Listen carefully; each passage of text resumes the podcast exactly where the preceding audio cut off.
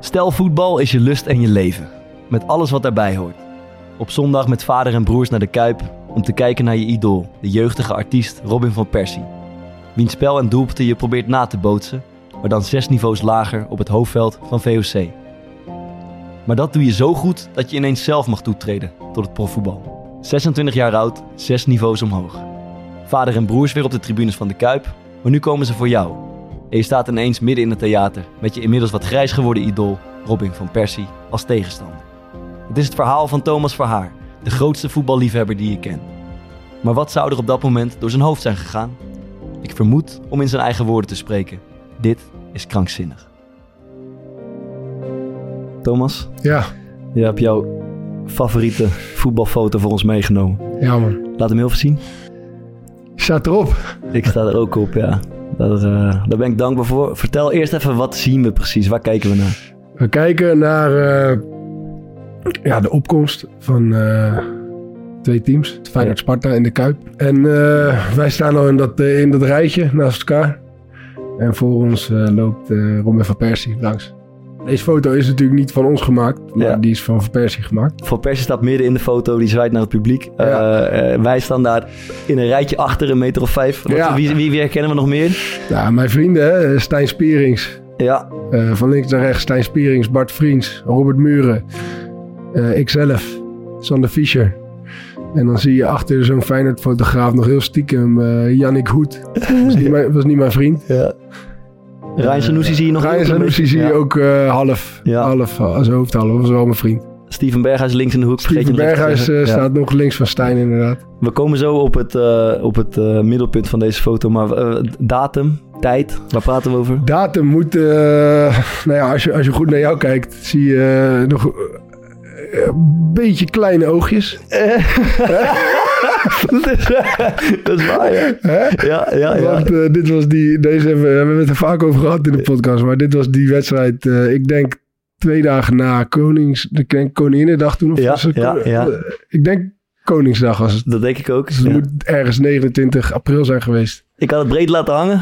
En stond ineens in het, in het veld. In de basisopstelling waar ik niet van Ja, ging. Gold het voor jou eigenlijk ook? Ja, want eh advocaat eh, had geprobeerd om me op scherp te zetten. Door me de, tijdens de tactische training niet in de basis te zetten. Ja.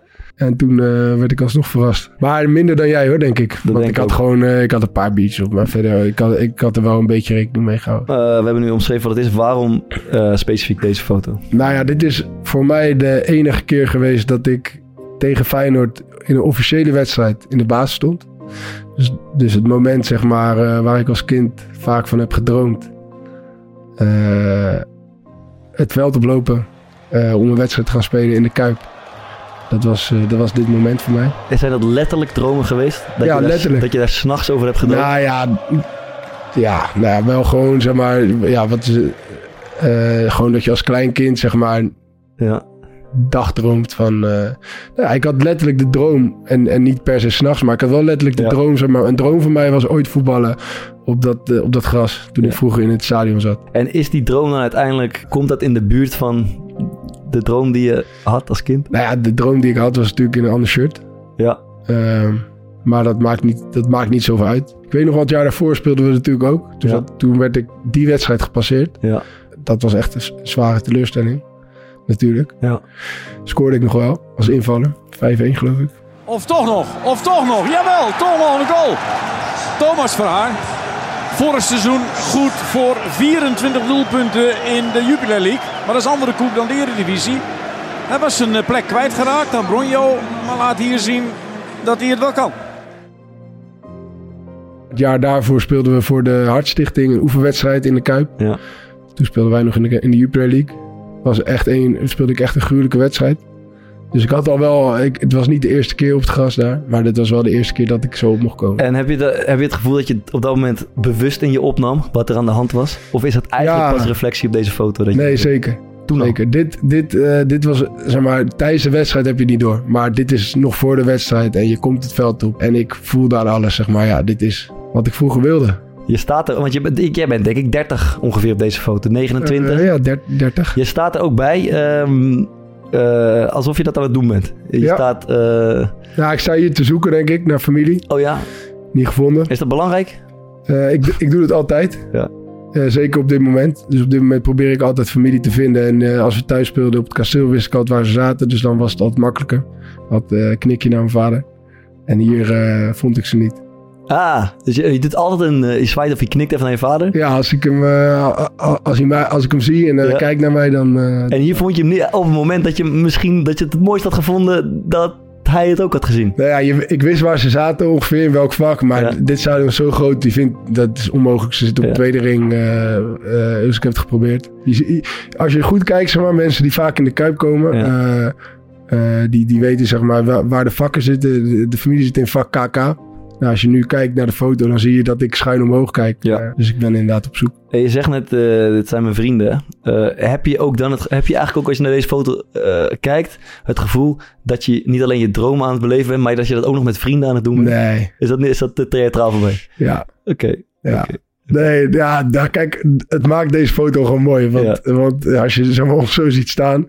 Ja, we hebben natuurlijk ook mooie dingen met elkaar meegemaakt. En dat is allemaal achteraf. We, we laten het, misschien het belangrijkste detail laten we liggen. Want deze foto gaat om, ook voor een groot deel om Robin van Persie. Ja. Uh, die staat daar als het... Uh, als de, eh, de, de verdette toch een beetje zo op zijn gele schoentjes naar het publiek te juichen. Hij loopt ja. voorop.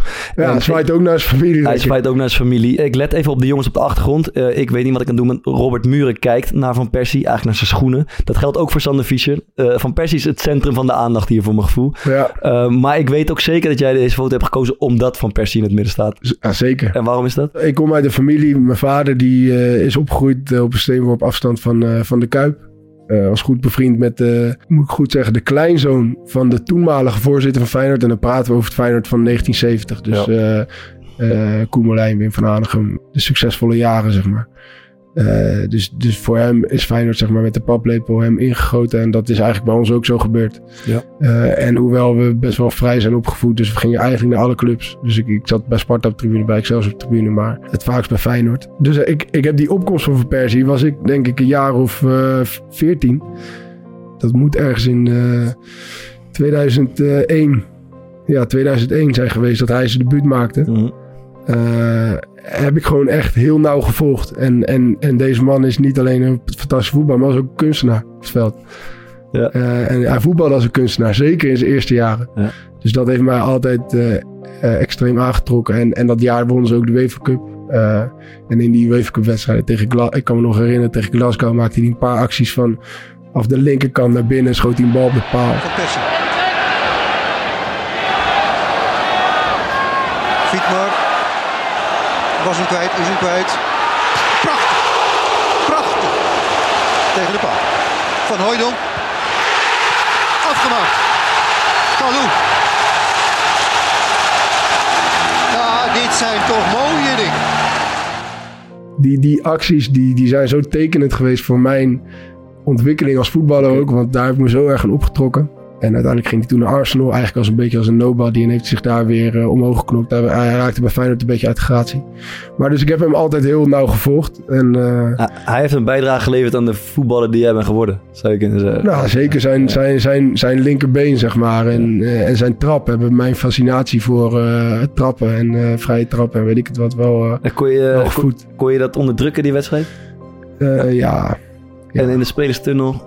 Ook. Ook. Heb je gewoon cool gedaan? Ik, ik, ik, ik, ik, ik wilde graag een shirt hebben, dat durfde ik niet. Oké. En niet gevraagd. En je, we geven elkaar altijd een hand voor de wedstrijd. Heb je dan nog heel, sta dan heel even bij stil dat je Van Persie een hand had gegeven? Nee, nee. Niks van dat? Nee. Oké.